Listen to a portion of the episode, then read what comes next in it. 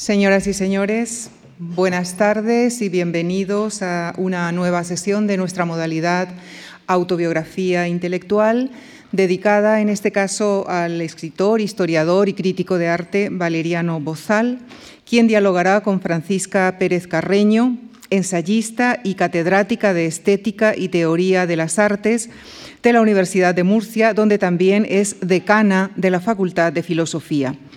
Quisiera expresar a ambos el agradecimiento de la Fundación Juan Marc. No abundaré en los detalles de la biografía de nuestro protagonista, dado que este es el propósito de esta sesión. Muy resumidamente, permítanme que les recuerde que ha sido profesor titular de estética y catedrático de Historia del Arte en las universidades Autónoma y Complutense de Madrid, respectivamente. Ha sido comisario de diversas exposiciones enfocadas en la figura de Goya o en el arte contemporáneo. Autor de numerosos libros, es el fundador y director de la colección de ensayo La Balsa de Medusa. Ha sido presidente del patronato del Museo Nacional Centro de Arte Reina Sofía y en 2020 fue galardonado con la Medalla de Oro al Mérito en las Bellas Artes. Les dejo pues con Valeriano Bozal y Francisca Pérez Carreño. Muchísimas gracias.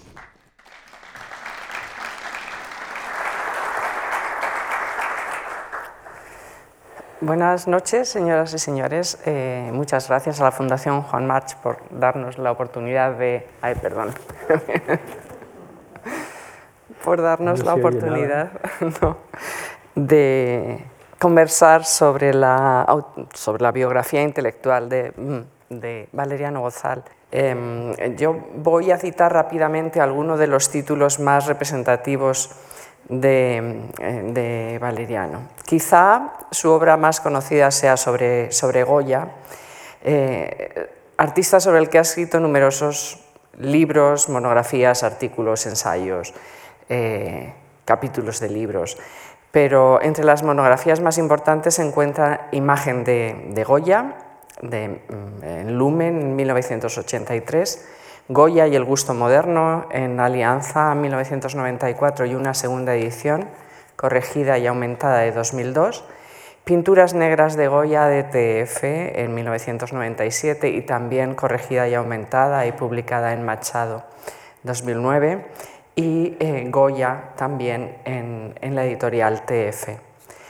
Además de Goya, evidentemente, eh, Valeriano ha escrito sobre arte español del siglo XX, desde su primer El realismo plástico en España, 1900-1936, ya eh, publicado en 1967, Arte del siglo XX en España, son las dos ediciones del Summa Artis, la historia de la pintura y la escultura del siglo XX en España en dos volúmenes en Antonio Machado Libros en 2013. Pero ha dedicado numerosos artículos, contribuciones a catálogos de artistas españoles del siglo XX, como Picasso, Tapia, Saura, Alberto Sánchez, Equipo Crónica, Manolo Valdés, Esteban Vicente, Luis Fernández o Carmen Calvo, entre otros. Sobre arte contemporáneo internacional en general, pues publicó eh, en 1993 los primeros 10 años, 1900-1910, los orígenes del arte contemporáneo. Eh, más tarde en Ciruela el tiempo del, del estupor, la pintura europea tras la Segunda Guerra Mundial. Y quizá la última sea una compilación extensa en dos volúmenes de sus artículos sobre arte contemporáneo, estudios de arte contemporáneo en Antonio Machado Libros. Además, ha escrito sobre artistas que, son queridos para él, como Vermeer o Bruegel, o también Piero de la Francesca o tantos otros. Bien, Valeriano Bozal se jubiló como catedrático de Historia del Arte de la Universidad Complutense y fue con anterioridad profesor titular de Estética y Teoría de las Artes en la Universidad Autónoma de Madrid.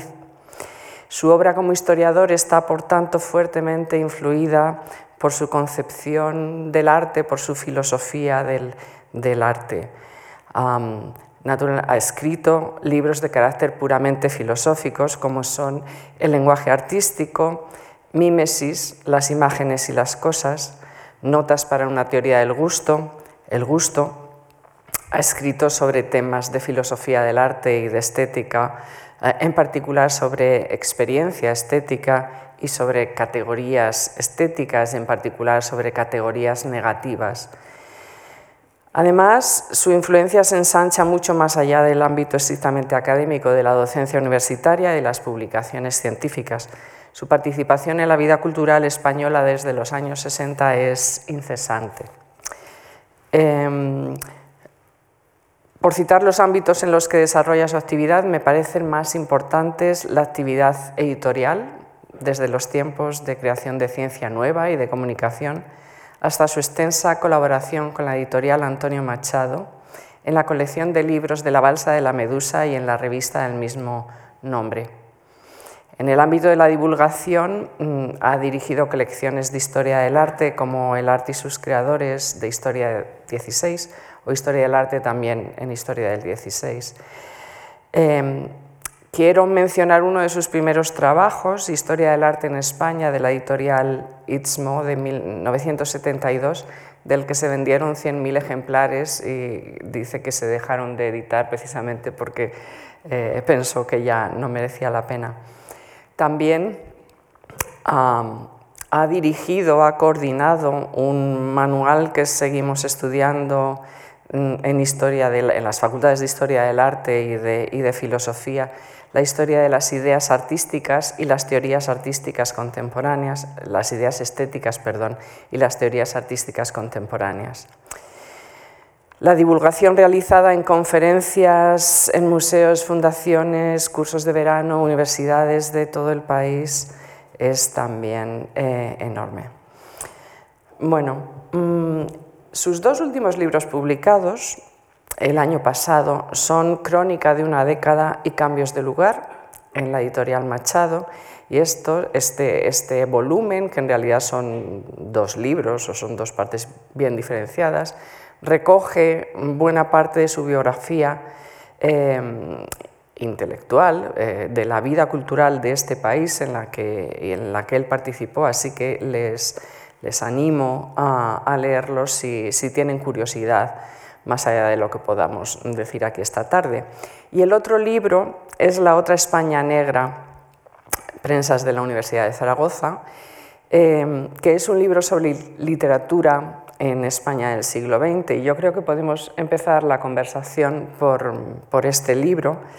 Eh, quizá puedas explicarnos por qué la otra España negra eh, bueno, y cuál es el sentido del libro y el contenido. Sí. Sí. Bueno, eh, buenas tardes. Ante todo, y muchas gracias por haber venido ustedes esta tarde aquí. Muchas gracias a la Fundación por darme ocasión de mantener esta conversación y muchas gracias a Paca por sufrirla, padecerla y, aceptarla. Eh, Paca me pregunta eh, por un eh, volumen que ha salido hace un año, una cosa así, que se titula Otra España Negra.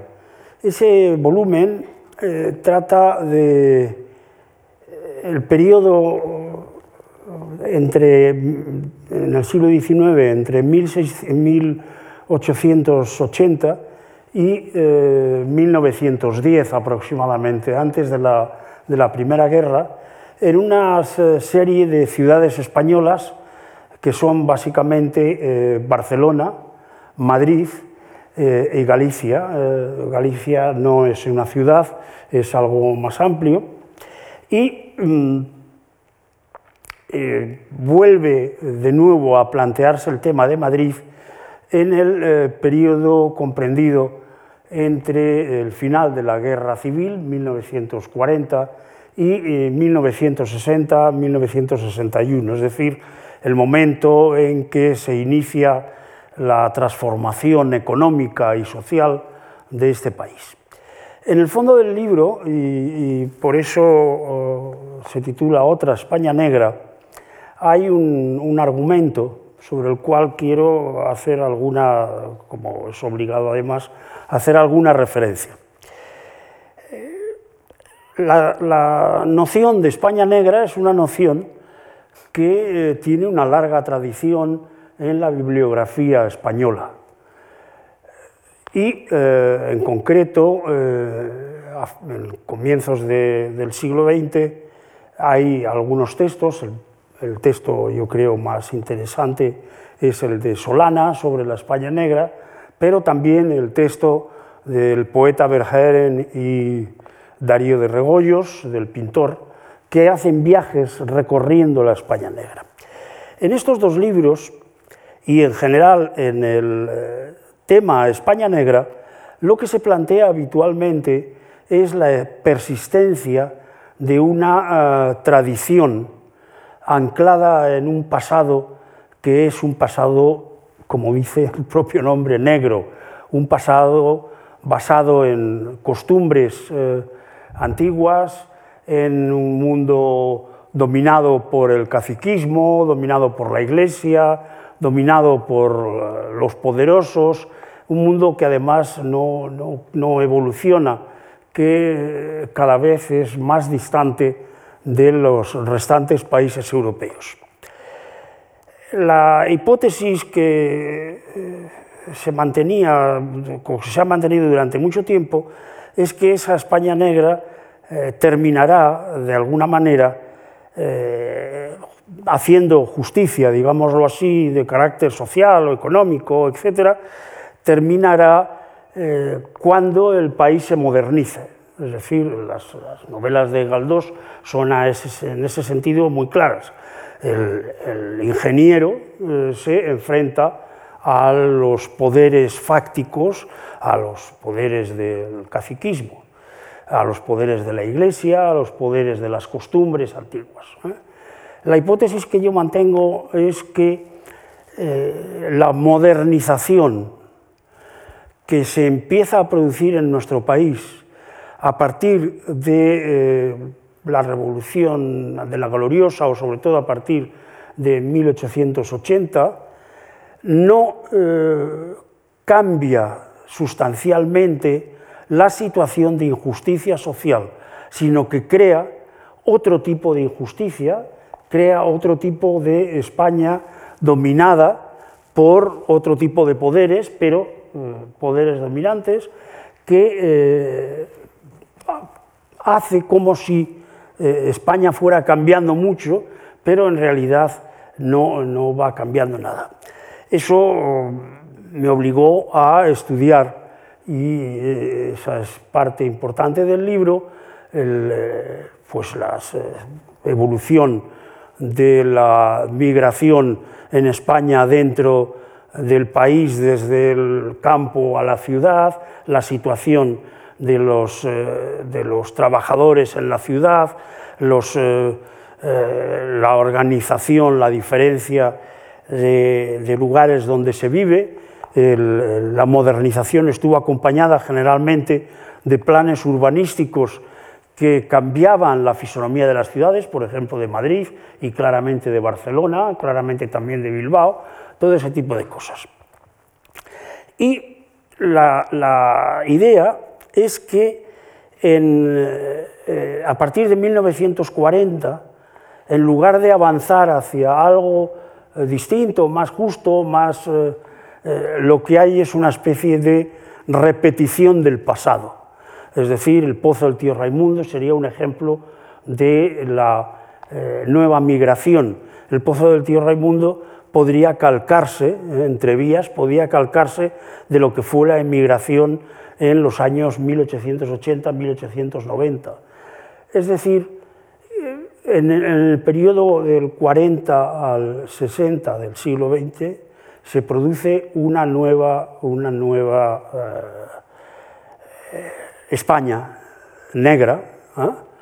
que eh, tiende eh, posteriormente que con los cambios económicos, etcétera, empieza a modernizarse otra vez, pero eh, esa modernización no, no, cambia sustancialmente, crea otro, otro eh, colectivo, otra colectividad también eh, negra en ese sentido.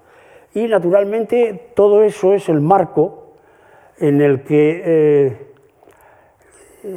escriben para la primera España negra autores como Pío Baroja, La Busca, La lucha por la vida, la trilogía de la lucha por la vida es una obra paradigmática en ese sentido, el primer Azorín, en la que escribe eh, Blasco Ibáñez, La Horda, y en, la segunda España Negra, esta nueva España Negra que se crea, eh, en ese momento también escriben autores que la, tesis que yo defiendo, la idea que yo defiendo es que si no se, entiende, si no se comprende, si no se conoce ese desarrollo económico, social, etcétera, eh, no se entiende bien a esos autores. No porque esos autores lo eh, mimeticen, lo repitan, cuentan la vida de este o aquel o de este o aquel grupo, sino cuentan cosas distintas. Estoy pensando en Camilo José Cela, en, el viaje a la Alcarria, estoy pensando en Martín Santos, obviamente, y estoy pensando sobre todo en Si te dicen que caí, de, de Marseille, que me parece en ese sentido. Ninguno de estos autores se refiere a la España negra que yo he recogido eh, mediante datos, mediante eh, proclamas de las autoridades y etcétera. No hay un mímesis, no hay, pero si no existe eso, si no se conoce eso, difícilmente se entiende la piqueta, por ejemplo, de Ferres, o difícilmente se entiende eh, Campos de Níjar de Goitisolo. Es, absolutamente imposible. Si no parecen como una, eh, novelas o unos relatos que, eh, que, son estratosféricos, que pertenecen a otro mundo. Y en, ese, en esa... y ya termino porque mm, estoy hablando demasiado. Y en esa, en esa búsqueda de, de literatura que, tenga que ver con el mundo, yo eh, he considerado que había tres, eh, tres, grandes, eh, tres grandes obras. Una era, primero, Nada de, de, Carmen Laforet, y las otras dos son Los Santos Inocentes de Delibes y Si te dicen que caí de Marseille. La España Negra es una manifestación de lo negativo, es una manifestación de lo, muchas veces de lo esperpéntico. Es decir, hay eh, momentos de, la obra de Marseille o momentos de la obra de, Cela que resultan esperpénticos, pero no es un esperpento con el cual nos podamos reír, es un esperpento eh, casi que hace llorar más que reír. Bueno, si ustedes habrán visto la película de, de Camus sobre los santos inocentes, pues lo recordarán perfectamente, es decir, la situación de, los, eh, eh, criados, eh, por llamarlos de alguna manera, la situación de los señoritos, la actitud de los jerarcas, de los ministros, de los médicos, de los curas, de, fin, de la, burguesía. Todo eso está ahí. Delibes es un excelente narrador de todo ese tipo de cosas. Pero vuelvo a repetir, se trata de, ver eh, con claridad qué es, eh, qué es lo que hay debajo de toda esa cultura. Es decir, esa cultura responde a qué? Responde a esa que yo llamo otra, eh, otra España negra. No sé si por eso te contesto un poco a lo que... Pero... Sí. me contestas y has dicho varias cosas que me gustaría, que me gustaría retomar. Primero, Mm, es verdad que este libro parece que tiene alguna relación con tus trabajos de los años 60 del realismo y la explicación que has dado así como de pasada, no, nunca piensas en las obras de arte como reflejo de la realidad, sino que más bien todos los datos que das en el libro son ayudan a entender la novela, pero luego en ese libro hay eh, bueno, yo recuerdo, eh, por ejemplo, tus explicaciones de, Nada, de la Foret, en la que hablas del de, el frío, de cómo huelen las habitaciones, de la sordidez, que es una de estas categorías, y eso sería lo que, lo que hacen las grandes novelas, ¿no? materializar, hacernos eh, sentir o darnos una perspectiva de la vida individual de, de, personas, personajes Yo creo que la sordidez es un rasgo básico de, esa, de ese mundo, tanto la sordidez de la España negra antigua como la sordidez de la nueva España negra. La, la, la sordidez, cuando yo hablo del, del frío o del olor, yo ya soy un, viejo decir, una, una persona mayor. Eh, y eh, he vivido ese frío y ese olor. Es decir, no porque lo haya vivido en mi casa, puesto que mi familia no era una familia eh, pobre, sino más bien todo lo contrario, una familia muy acomodada, de, de, actividades de profesiones liberales y por tanto, pero mm, no había más que salir a la calle, es decir, no, no era necesario eh, el olor en tu casa o el frío en tu casa, porque el frío, el olor estaba en todas partes. Es decir, era una, una cosa característica del momento, característica de eh, la sordidez, tiene un, una graduación casi económica. Es decir, eh, yo recuerdo cuando cruzaba lo que hoy día es la M30 y en aquel momento era el, arroyo, y llegaba a la ampliación del barrio de la Concepción eh, y era una cosa verdaderamente asombrosa, eh, todas las, eh, las, sábanas colgando, el, el, mundo que allí había era un mundo que nada tenía que ver con el de la calle Alcalá abajo se volvía a repetir, se volvía a repetir esa situación.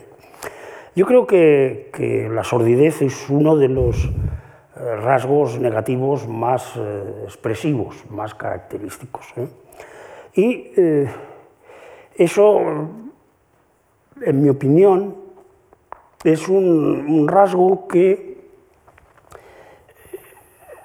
está, está cogido que, es decir, el, Paca ha señalado el olor y el frío, son cosas que se pegan a la piel. Es decir, no, no, es, un, no es un rasgo eh, objetivo, digamos, no es como la pobreza que puedes medir, es algo eh, que está pegado a la piel, que está eh, pegado al, al, al, aliento, que está pegado a las orejas, a los sabañones, a todas esas cosas que, eh, que hemos vivido en, muchos momentos. Y por tanto, eh, la sordidez forma parte, eh, por decirlo así, del cuerpo, forma parte de la persona. No es, no es la, los filósofos suelen preocuparse mucho por la esencia de las personas. Esto no es la esencia, pero es la superficie, pero es una superficie pegada, es una superficie de la cual uno no puede, no puede librarse, por mucho que hagas así, el olor sigue, por muchas bufandas que te pongas, el, frío sigue, por muchas eh, veces que te pongas al brasero, los abañones y, las eh, varices eh, están presentes, es decir, hay una la sordidez transforma el cuerpo, transforma la persona, la hace vivir de otra manera. ¿eh? Y ese, ese, es un rasgo que, eh, que yo, había leído, yo había leído en tiempos en Zola, por ejemplo. Zola habla de las minas y ese es uno de los temas que saca. Pero que en la literatura española yo no lo había leído más que en la picaresca, donde aparece, pero aparece como una cosa que se puede, la palabra yo creo exacta es burlar. Es decir, el, pícaro tiene que burlar y eh, tiene que, salir de ese mundo, ¿eh? salir, no puede salir de ese mundo, no puede salir de ese mundo porque eh, se lo impiden, entre otras cosas, eh, los, valores establecidos, las costumbres, el, tema de la honra, todas esas cosas que había en ese momento. Por tanto, el pícaro choca constantemente con una especie de pared de prejuicios y de poderes, ¿eh? y su, su situación eh, es siempre eh, una situación de dependencia en la que la sordidez no se va nunca. A veces, un caso, la sordidez desaparece si, es indigno moralmente, cuando, por ejemplo, permite que su mujer vaya todas las noches a casa del, del eh, coajutor o tal, ese tipo de cosas, pero que hacen todavía más sórdido el problema, porque a la sordidez física se añade la sordidez moral, que es otra de las categorías típicas de la literatura española del siglo de oro. Pero después ya eh, eso desaparece y vuelve a aparecer en estos eh, libros, o sea, eh, el tratamiento de Marseille es en ese sentido absolutamente fantástico. Pero, pero no voy a dedicarme a hablar de Marseille porque si no me voy a entretener mucho y, yo me lo paso muy bien hablando de Marseille, pero ustedes seguramente no han venido a oír eso. Bueno, aunque sea en el ámbito de la literatura, pero este libro recoge la importancia que le has dado siempre al arte negativo, al arte que podemos llamar negativo, que se entiende bajo categorías como lo patético, lo grotesco, mm, lo satírico, lo, lo irónico. Podemos ver algunos de los ah, artistas sobre los que has trabajado, por ejemplo Goya. A veces se habla también de, la sombra del, siglo de las luces, pero creo que tú entiendes también que en Goya hay una razón más histórica, más política de su de su patetismo, entendiendo por patético el rechazo a lo sublime, y luego hablamos de, tu rechazo de lo sublime y de la retórica sublime. Sí, tú, tú misma ahora en esa larga presentación que me dejaba un poco apabullado, eh, has hablado de Goya y, de los textos que yo he escrito sobre Goya. Eh, tú me, me decías eh, el otro día o muchos más días eh, y antes, que, eh, que yo últimamente, últimamente es un últimamente de 20 años o de 30, que yo últimamente estaba más interesado que nada por eh, temas que aluden a, los aspectos negativos de las cosas.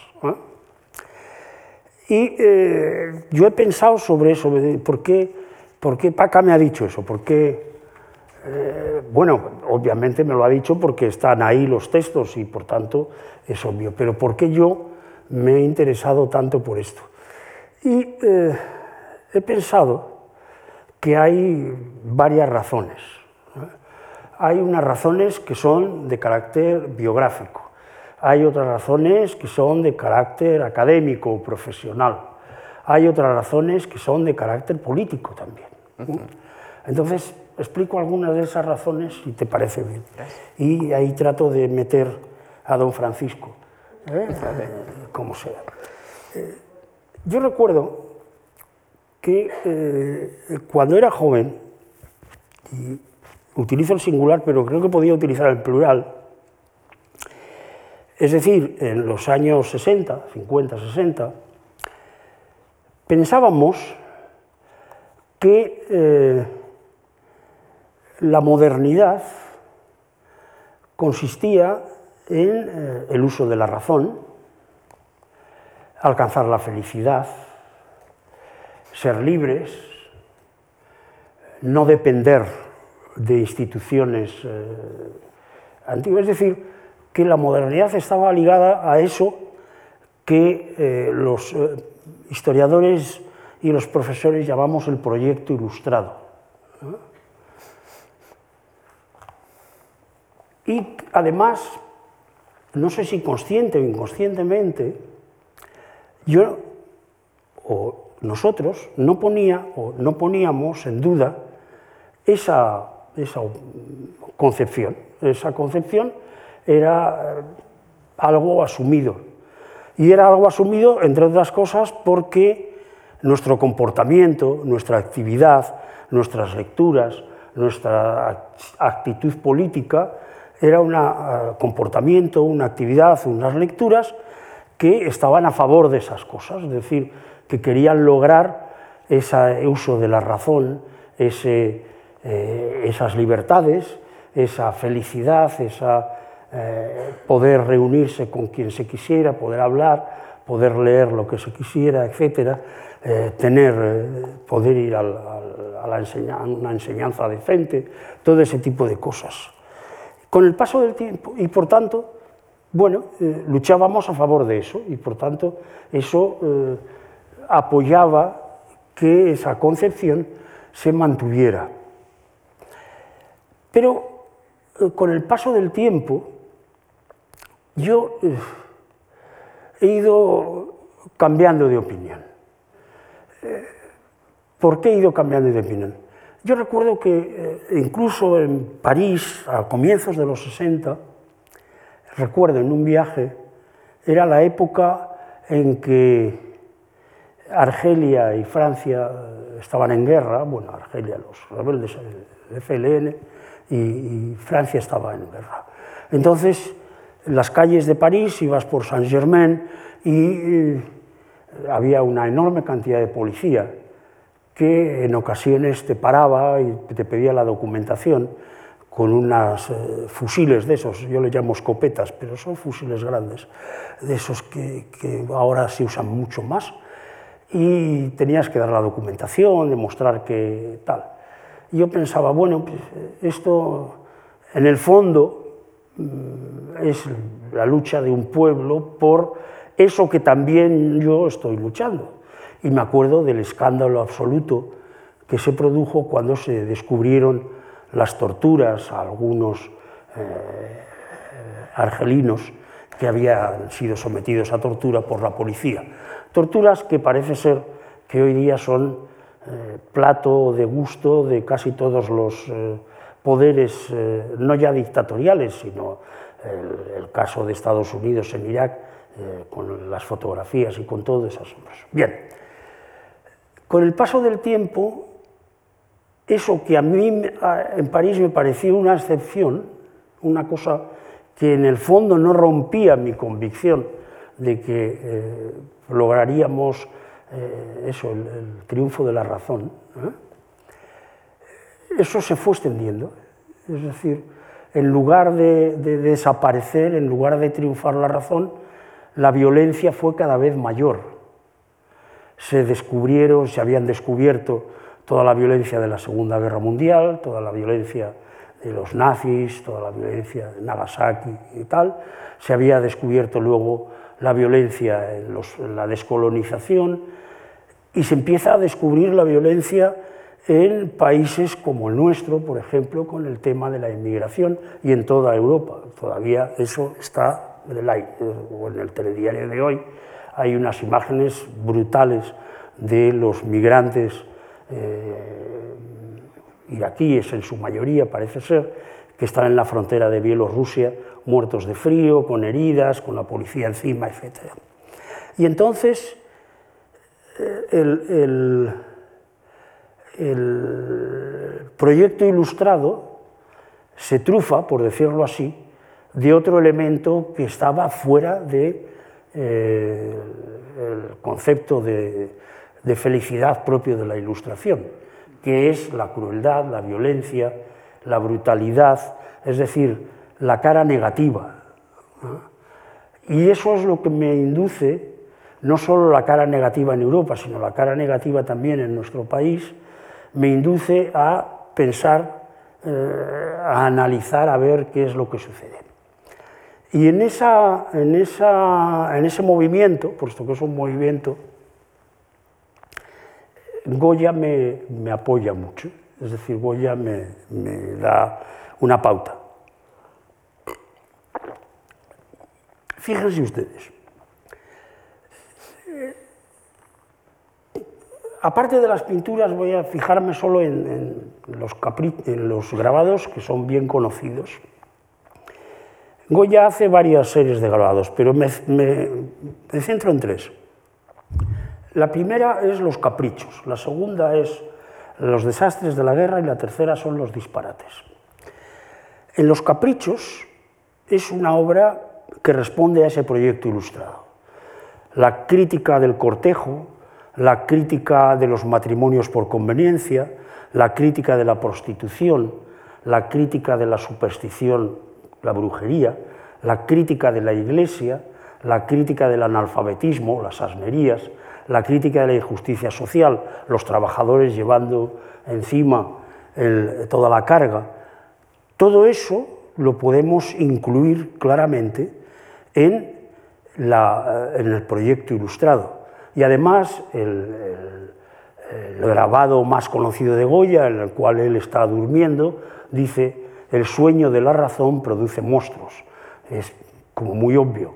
Si la razón se echa a dormir, salen todos estos monstruos que aparecen aquí. La razón es la ilustración, la razón es el proyecto ilustrado, la razón es lo que buscamos eh, para que el, mundo sea mejor ¿eh?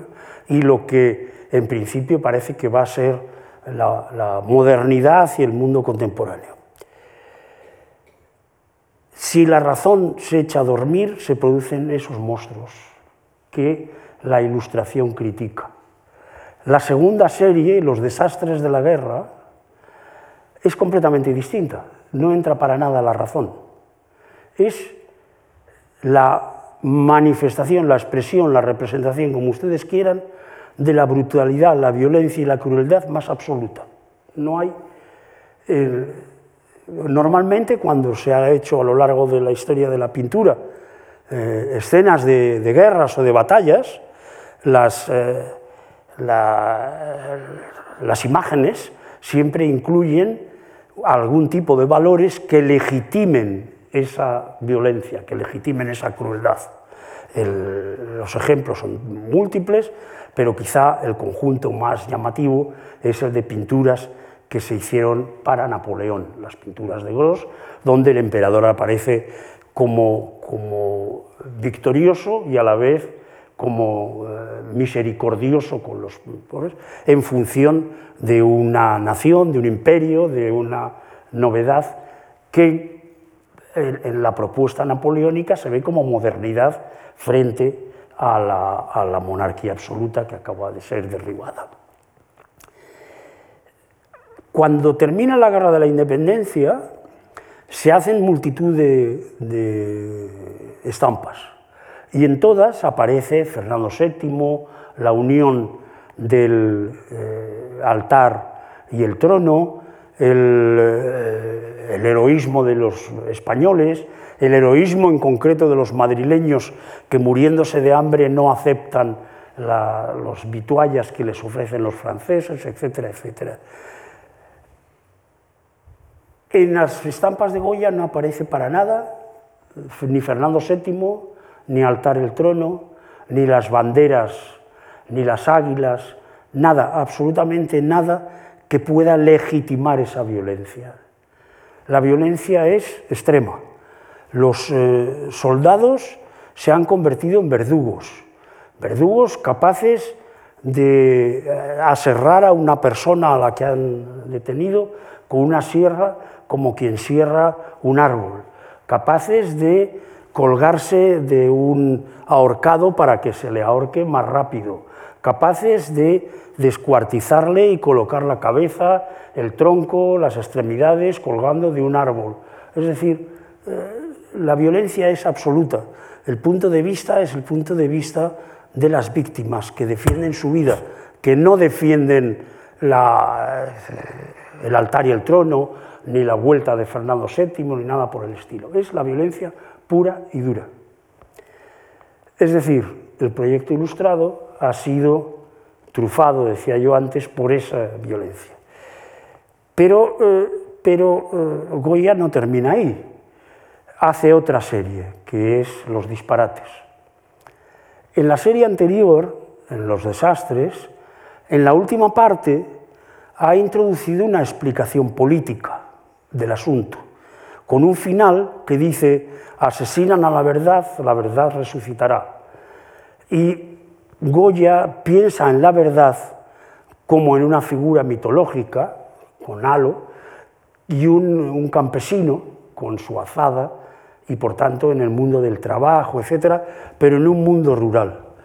Yo tengo la sensación de que a Goya no le satisfizo mucho ese final, porque hizo los disparates a continuación. Y los disparates de pronto constituyen otro mundo. Es como si Goya se preguntase cómo ha podido pasar esto, cómo en un mundo en, eh, el que buscábamos un mundo de felicidad, eh, en el que buscábamos la felicidad eh, de, los juegos, la felicidad de los cuerpos, todo eso, eso ha quedado todo absolutamente destrozado.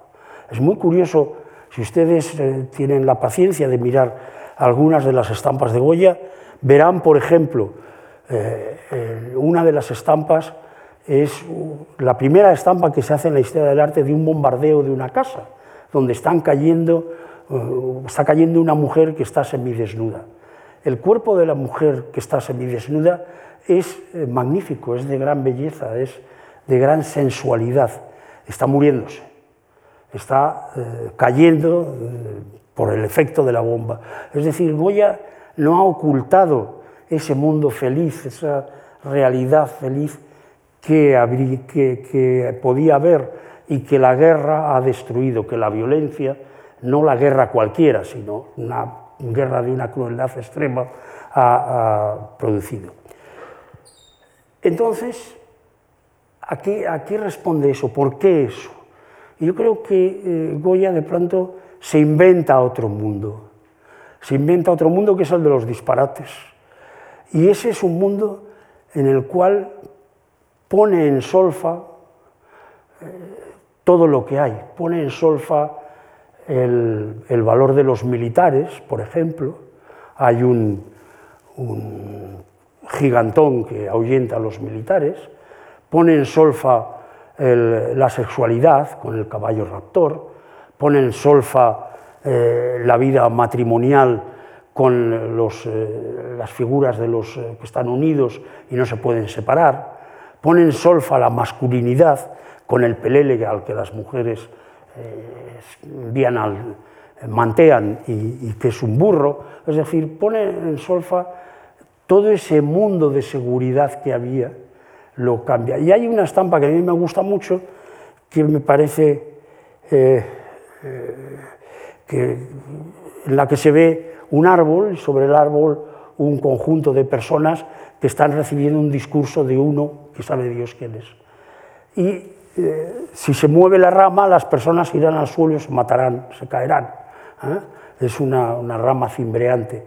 Yo creo que, esa es la situación, pienso que es una metáfora de la situación. Hay otra metáfora de la situación, no de los grabados, hay otras dos metáforas. Una es una estampa, la de la estampa del gigante, que está ahí, y otra es la del perro de las pinturas negras. La estampa del gigante, eh, no sé si ustedes la, recuerdan porque es menos conocida. Es una estampa de un gigante desnudo que está sentado sobre una superficie que puede ser la superficie de la Tierra y que se vuelve mirando como diciendo qué ha pasado, qué, sucede. Eh, algunos autores dicen que es, eh, que es la figura de Napoleón, cosa que no sería extraña, puesto que en aquella época se hicieron muchas imágenes de Napoleón desnudo como, como, como una deidad griega, ¿eh? pero el Napoleón desnudo siempre era un Napoleón victorioso. La más célebre de todas es una estatua de Canova. Canova hizo una estatua que está en, Inglaterra con Napoleón desnudo, completamente desnudo, eh, como el personaje victorioso por excelencia. Y siempre es ese planteamiento, mientras que el gigante de Goya es cualquier cosa menos victorioso. Es decir, esa, eh, negatividad se mete dentro del proyecto ilustrado, se mete dentro de la modernidad y no la abandona nunca. la tenemos aquí, es decir, eh, lejos de desaparecer, eh, la evolución histórica lo que ha hecho ha sido acentuarlo, acentuarla cada vez más y meterla dentro de la vida cotidiana. Cada día es más cotidiana esa violencia, cada día es más cotidiana esa brutalidad. Yo la verdad es que veo las cosas así como muy distantes ya y a la vez las veo como muy presentes. Es una especie de, extraño, de extraña situación. veo, veo esa brutalidad y me quedo asustado, asombrado, digo yo no tengo nada que ver con eso, mi mundo no es ese, no tiene nada que ver, y a continuación pienso, estoy en ese mundo, en cuanto salga a la calle, ese es el mundo que me voy a encontrar. ¿eh? Por tanto, hay ahí un elemento biográfico, vital, como quieras llamarlo, y luego hay un elemento académico y un elemento político, y es que, eh, bueno, políticamente eh, lo grotesco, en este caso, más que, la, más que la negatividad pura y trágica, lo grotesco está, bueno, vas a abrir, darle al mando de la televisión para decir cómo es posible que alguien diga estas cosas. ¿eh? Es absolutamente grotesco. Yo en, eh, tiempos estudié y publiqué un, libro sobre el, el, dibujo jocoserio del siglo XIX y pienso si ahora hubiera dibujantes jocoserios, la risa sería absoluta. Es decir, los chistes que aparecen hoy día en los periódicos son de una amabilidad verdaderamente eh, llamativa eh, frente a lo que hacía el motín o lo que hacía la flaca o lo que hacía la esquela de la torrasa o lo que hacía el zurriago o lo que hacían el loro, lo que hacían los diversos periódicos de la época eh, del siglo XIX respecto de los políticos era, y, respecto del monarca. La, figura de Isabel II o la figura de, de, su, marido Felipe de, Asís, Francisco de Asís, verdaderamente era maltratada, eh, pisoteada, incluso por, por uno eh, que era eh, censor a cuenta del gobierno, que es Becker, que escribió Los Borbones en pelota, que es un texto que se conserva en la Nacional y que ha sido reeditado hace poco, absolutamente cruel para la, para la familia real. Los chistes eh, sobre Francisco de Asís, que parece que era impotente, y son una cosa que hoy día no se puede ni, ni pensar que se dijeran. Teniendo Francisco de Asís y Isabel II eh, menos, menos publicidad de la que tienen los, eh, los, poderosos hoy día, entre otras cosas porque entonces no existían los medios de, difusión que existen hoy día. Eh, en aquella época la difusión era mucho más corta. Por tanto, hay ahí un tema político también, y hay un tema académico y es que cuando yo me pongo a trabajar o a estudiar sobre, las, eh, sobre la estética del 18 y sobre las diversas categorías, lo que veo es que además de la belleza se habla de otras dos categorías fundamentalmente, que son lo sublime, que incluye lo terrorífico, que es un modo de positivar lo terrorífico, y lo, pintoresco o interesante, que es un modo de aceptar lo entretenido, lo variable, lo curioso.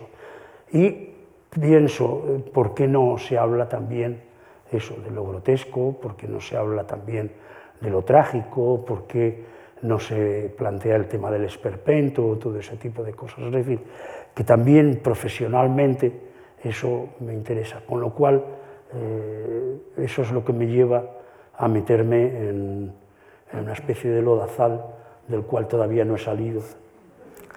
Sí, hay, bueno, hay algunos temas que has tocado, pero mm, volviendo a Goya, eh, esta, volviendo a Goya, esta expresión de la negatividad absoluta de los desastres y luego los, de los disparates, pero de otras pinturas, eh, eh, ¿Es eso lo que le hace el, primer pintor moderno o un pintor moderno?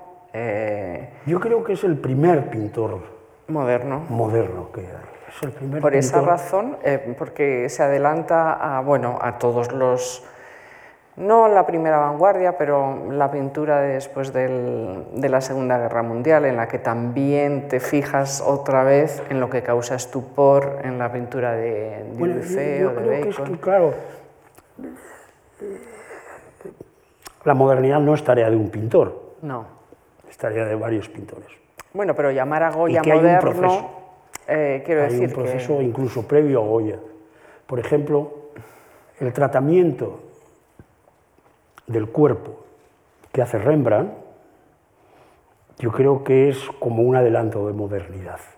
Cuando Rembrandt pinta una mujer desnuda, sentada, y pinta las marcas de las ligas o la- las arrugas del, del vientre o eh, los pechos caídos, está pintando eh, el cuerpo humano. No como Tiziano, que no pinta el cuerpo humano, pinta el cuerpo divino, que es otra cosa, no tiene nada que ver. Cuando Vermeer pinta a una mujer que abre una ventana, otra que está eh, brindando con unos mm, elegantes que la han ido a ver, otra que está tocando el clavecín, otra que, que nos mira, la mujer de la perla, esa tan repetida, está pintando el paso del tiempo, está pintando el paso del tiempo en un mundo que no necesita de ninguna retórica tizianesca o italiana para poder existir. Es decir, hay un proceso en el cual la pintura holandesa yo creo que tiene una gran importancia, porque va a influir decisivamente sobre la pintura francesa del 18, que será más conocida, eh, sobre Chardin, sobre eh, Watteau, sobre los eh, Fragonard, y luego a través de ellos sobre los naturalistas, es decir, que hay todo un proceso ahí. Pero el, pintor que, se enfrenta, digamos, a ese proceso, que, le saca todo el partido a ese proceso y que se adelanta a ese proceso es don Francisco. Eh, don Francisco eh, ve esa, esa no sé, eh, diversidad de acontecimientos, diversidad de valores, diversidad de, sin, sin, que él, eh, don Francisco, a mí me da otro ejemplo que yo no sé si puede ser un ejemplo personal. Uno puede decir, eh, uno puede decir, eh,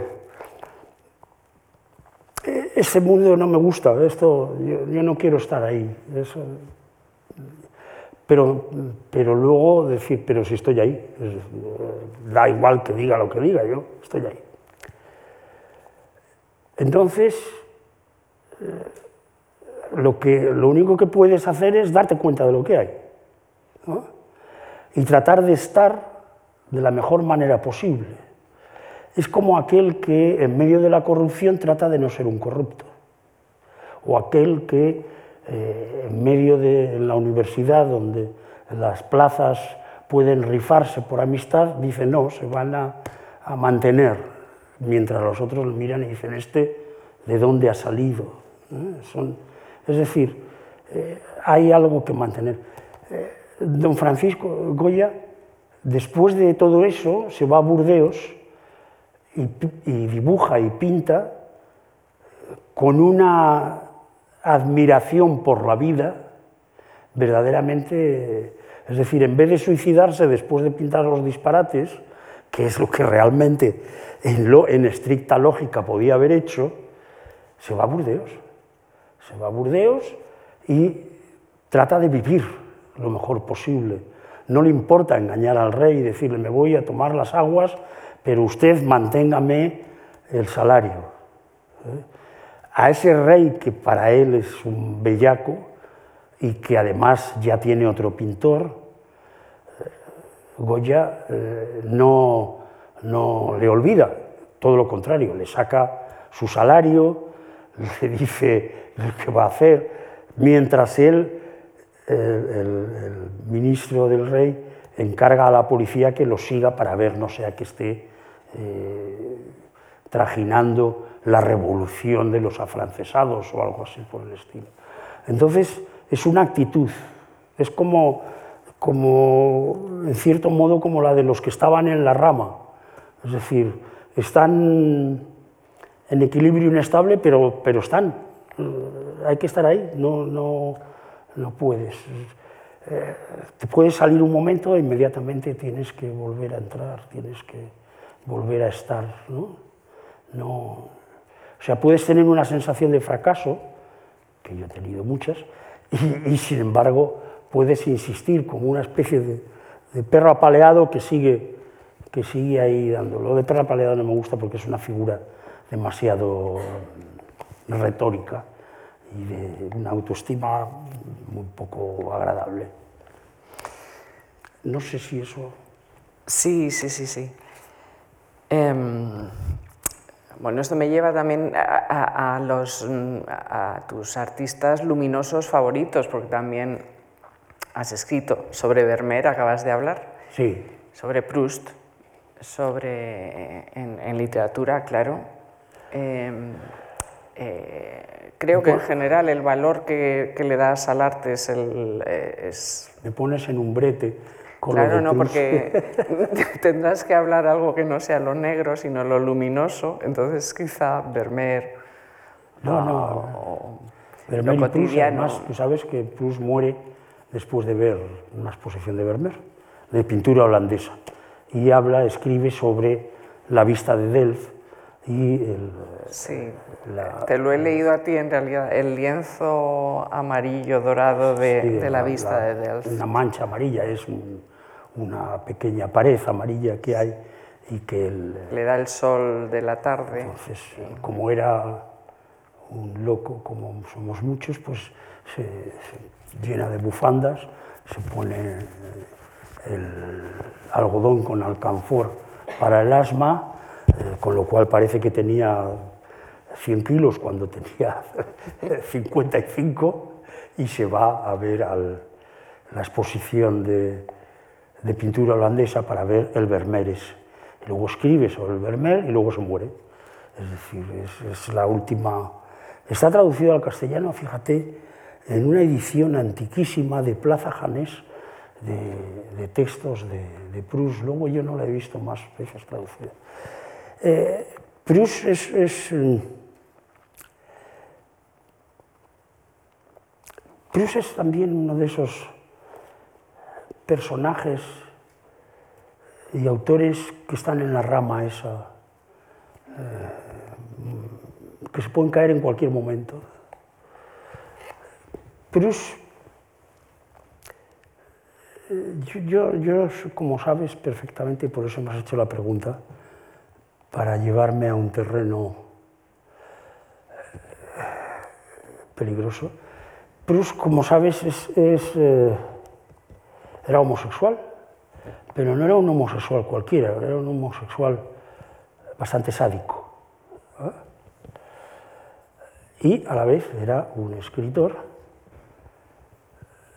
que escribía todas las noches, dormía por el día y enviaba a su ama de llaves a comprar el café en la tienda tal y tiraba los papeles eh, que iba escribiendo porque escribía en la cama y los iba tirando, escribía y a la mañana siguiente el ama de llaves tenía que eh, ordenar los papeles, buscar el orden de aquellos papeles que eran la novela.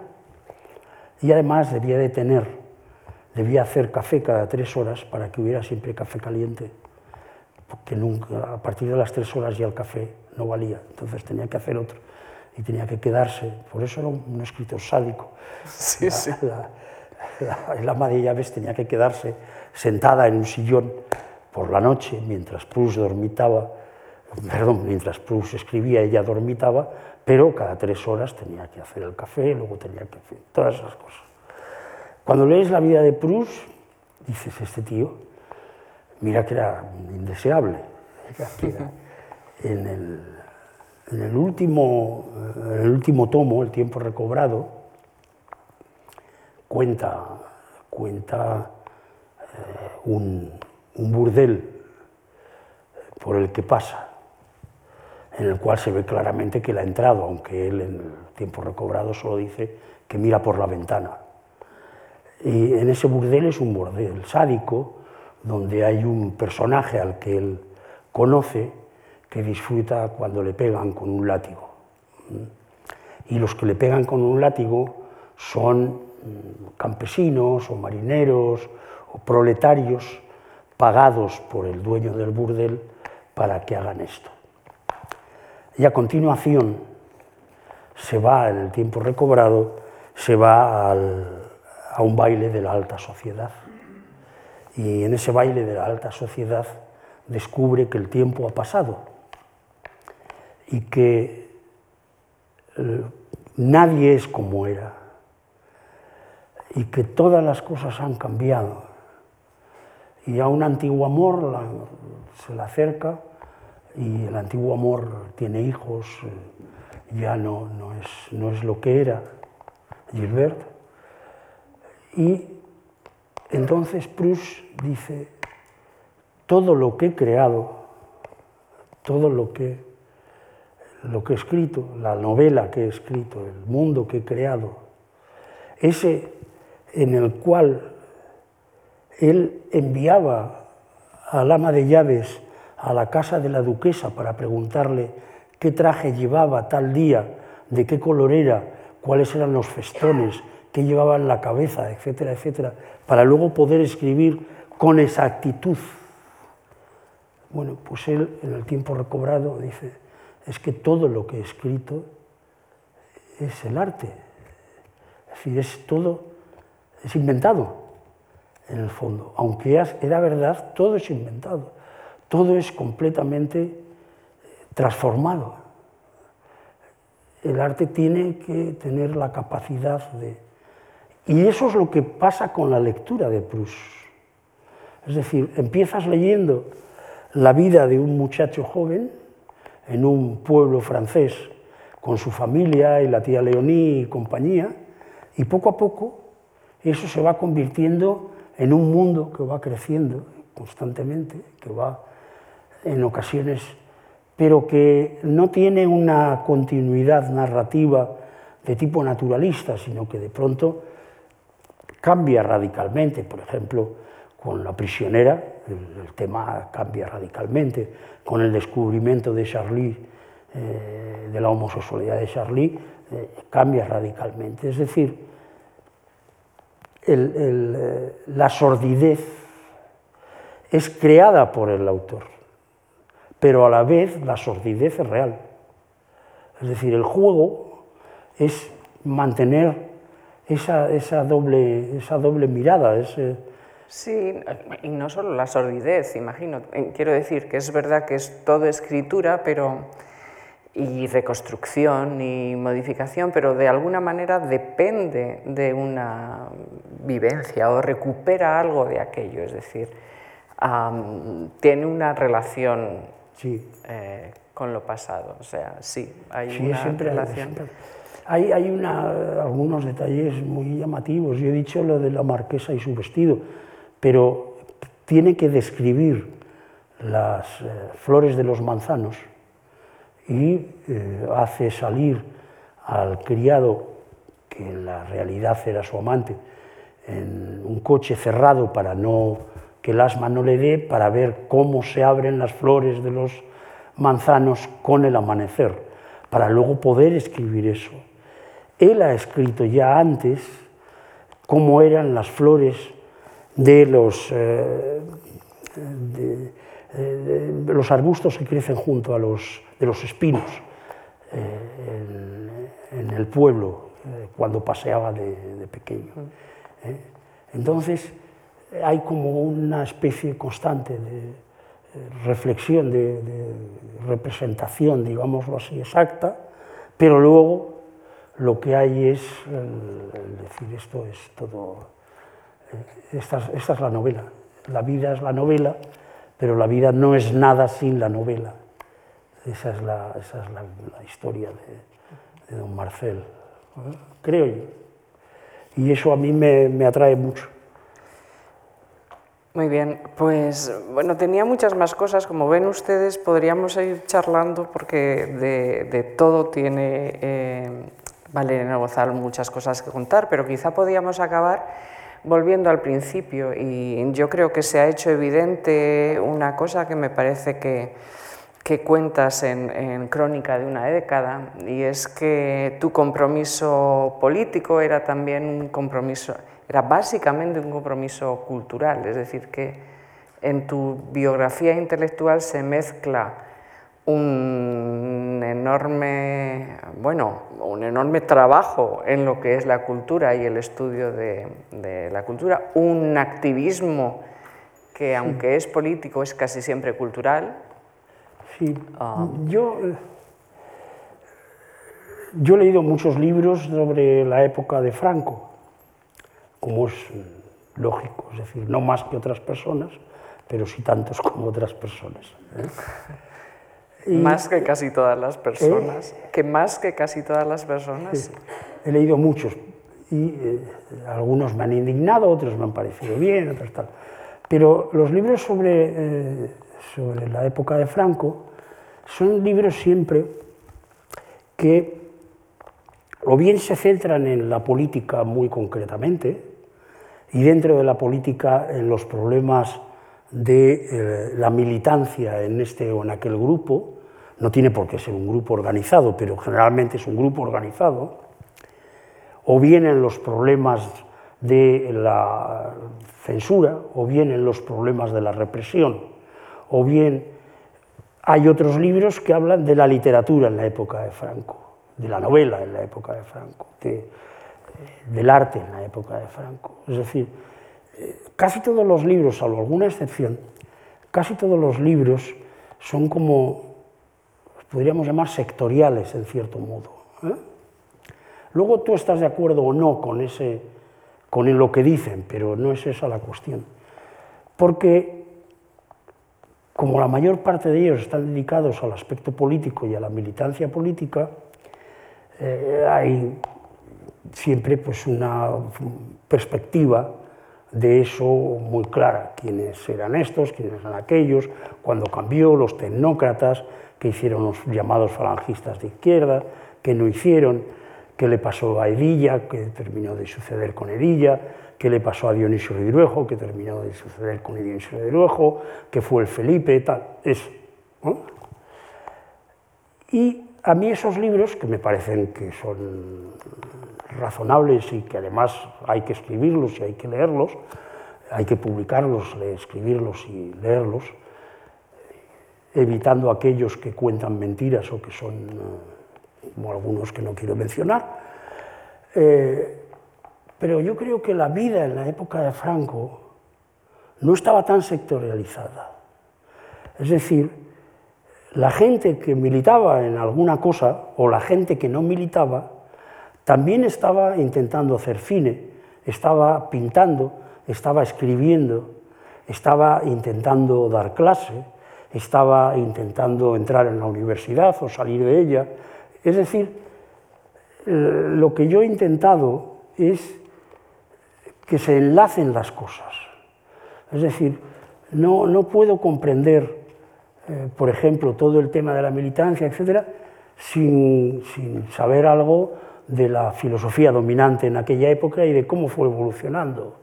Es decir, eh, si no hubiéramos leído a Sartre, si no hubiéramos leído a Camus, si no hubiéramos leído a, a Nissan, si no hubiéramos leído a, a Marx o al el antiviring de Engels, si no hubiéramos leído todo eso, difícilmente hubiéramos podido eh, ir a una manifestación.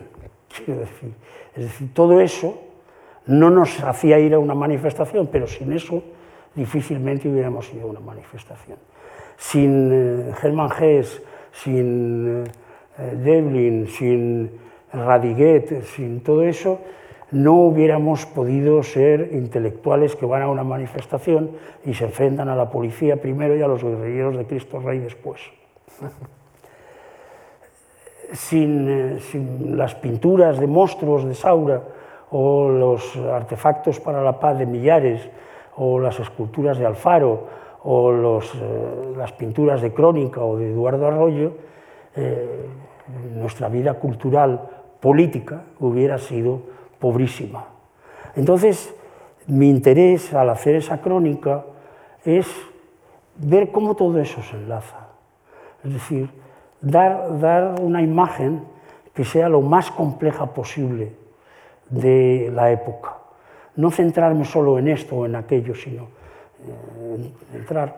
Y naturalmente eh, lo que yo he hecho ha sido contarlo desde donde yo lo he visto, desde donde yo lo he vivido. Yo he participado en algunas cosas y entonces las cuento. Al participar en algunas cosas te enteras de otras, conoces a otros, ves a otro y las vas contando, voy contando todo eso.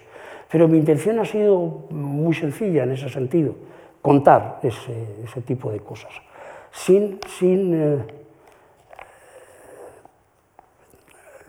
tratar de buscar héroes, porque yo nunca pensé que fuéramos héroes, aunque nos pegaran unas cuantas bofetadas, nos pusieran unas multas y fuéramos a parar a alguna cárcel o a la Dirección General de Seguridad, yo creo que no éramos héroes, eh, éramos eh, gente normal, ¿eh? gente absolutamente normal que quería, que quería vivir, que quería escribir, que quería leer, que, quería, que queríamos leer todo, por ejemplo, es una cosa muy llamativa, no solamente no solamente los panfletos, no solamente el manifiesto comunista, como pretendía el, policía Yagüe, eso, el manifiesto comunista está aquí, y, le hemos pescado a usted con una piedra en la otra mano. Y bueno, eso se lo decían a Alberto Corazón, en concreto, eh, que le pescaron efectivamente con una piedra, con un adoquín en la mano y un panfleto del manifiesto comunista en el bolsillo, que no sé por qué lo llevaba, supongo, que por exhibicionismo en ese momento. Y, de hecho, muchas, eh, eh, que de hecho en la crónica de, de, los años 60 que tú escribes hay una serie de casualidades que te llevan, pues por ejemplo, colaboraste con, con el PC en nuestra bandera y tal, pero era gente a la que habías conocido en revistas culturales, muchas de ellas, o en... Eh, sí, sí. Sí, porque en, la España de finales de los 50 y comienzos de los 60 eh, había una censura muy considerable, pero las revistas culturales que dependían de alguna institución del movimiento, del llamado movimiento, no tenían esa censura porque se suponía que eh, la propia institución las censuraba, una suposición poco, poco fundada. Entonces, eh, lo, mejor era escribir y publicar en esas revistas. Por ejemplo, Acento Cultural, por ejemplo, Cuadernos de Arte y Pensamiento, por ejemplo, Aulas, esas revistas.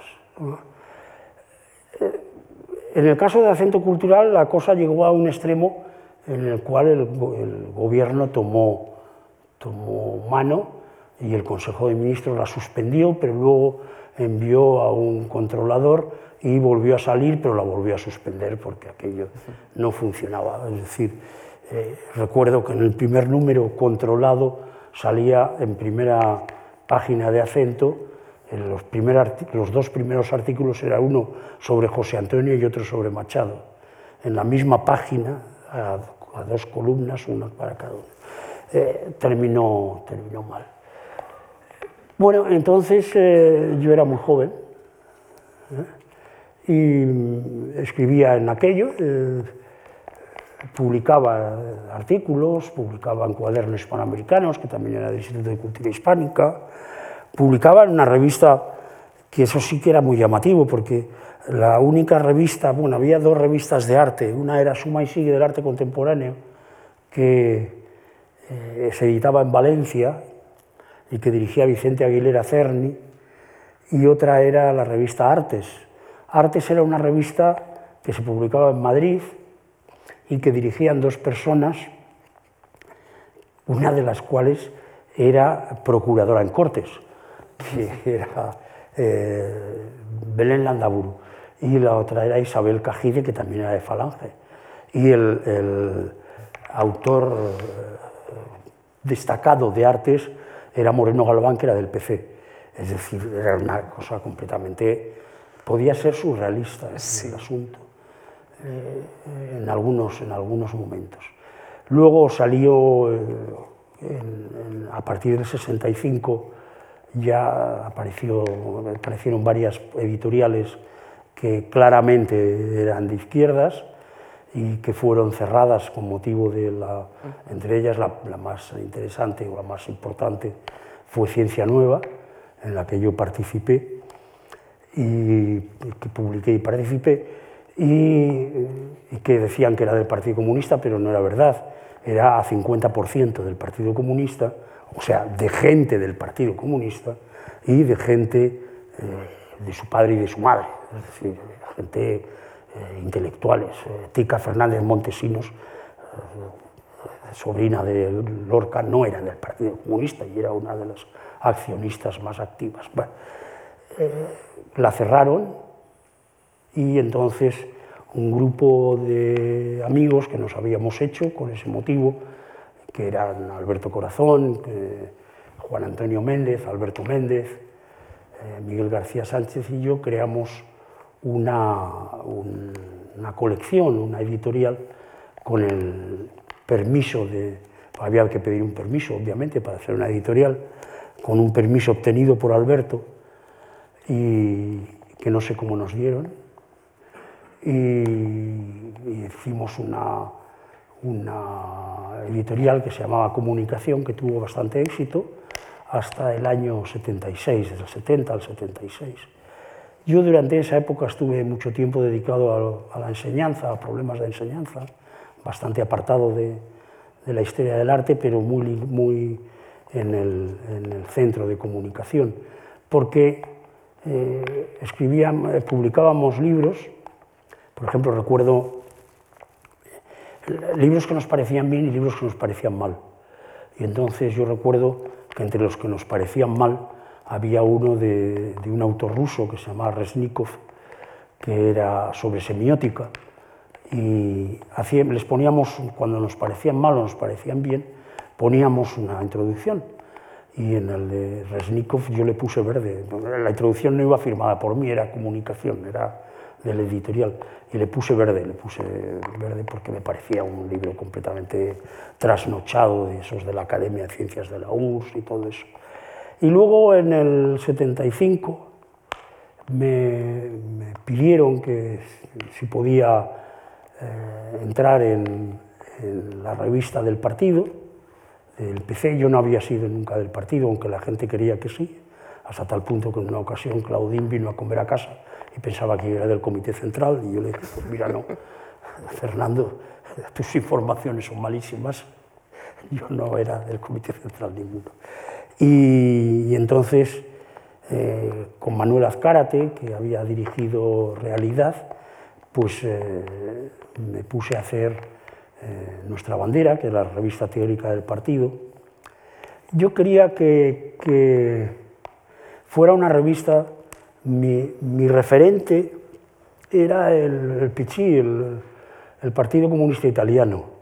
Y dentro del Partido Comunista Italiano como revista Rinascita, a la cual yo estaba suscrito, es decir, yo recibía Rinascita en España normalmente, nadie me la, censuraba ni me la quitaba, venía en el correo normalmente la revista del, Partido Comunista Italiano.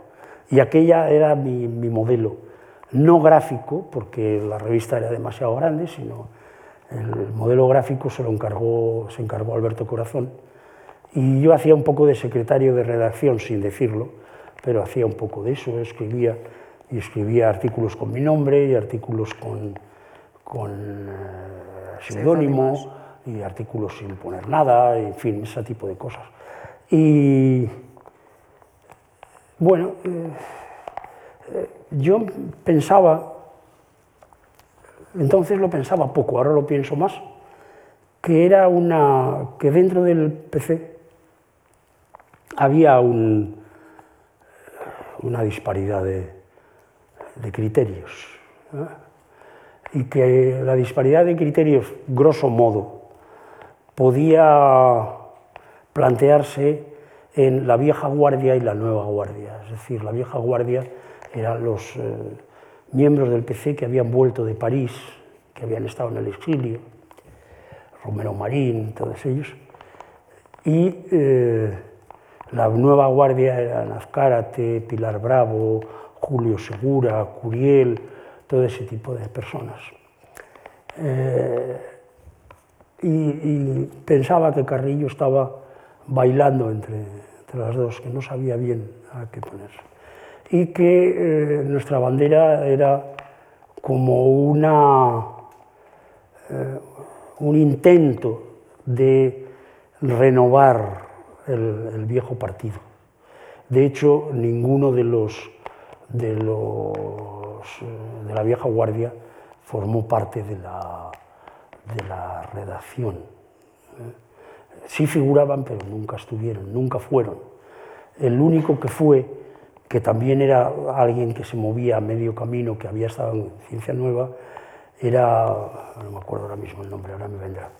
Y, y cuando vi que eso no funcionaba, es decir, que, que, no, que las viejas costumbres partidistas continuaban manteniéndose, por ejemplo, que enviaban a las, agrupaciones eh, un número de ejemplares que tenían que comprar y tal.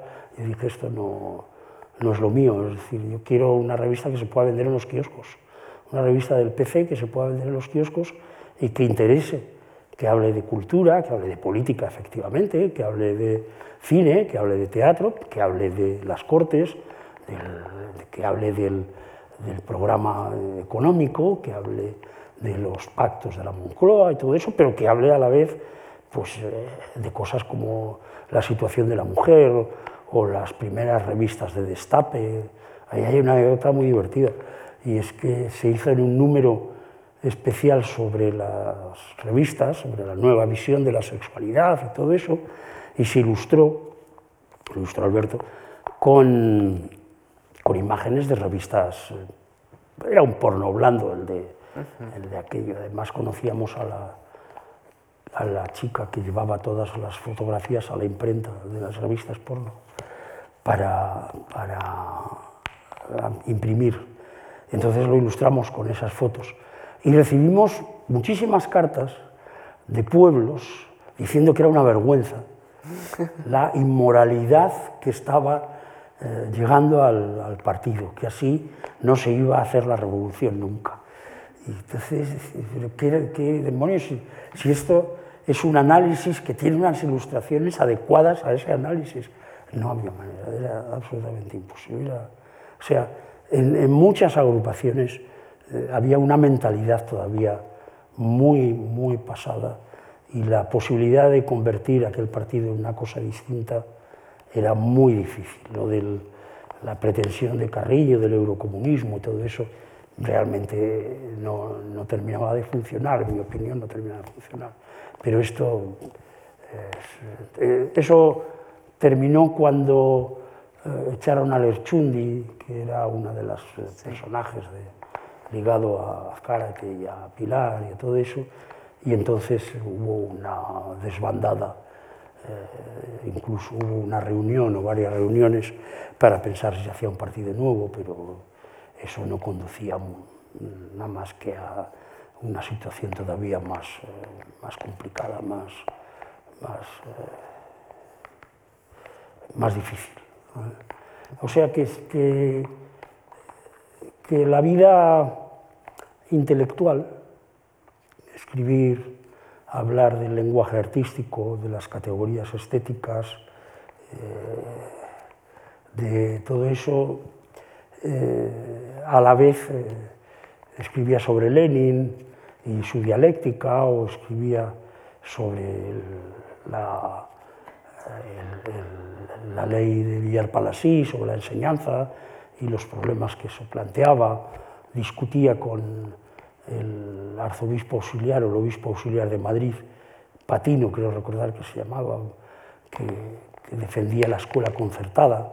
Nosotros estábamos en contra de, esa escuela, queríamos la escuela pública, sin que eliminar por eso la concertada, pero que cumpliera unas determinadas condiciones. Y yo era el, responsable del boletín del colegio y donde se,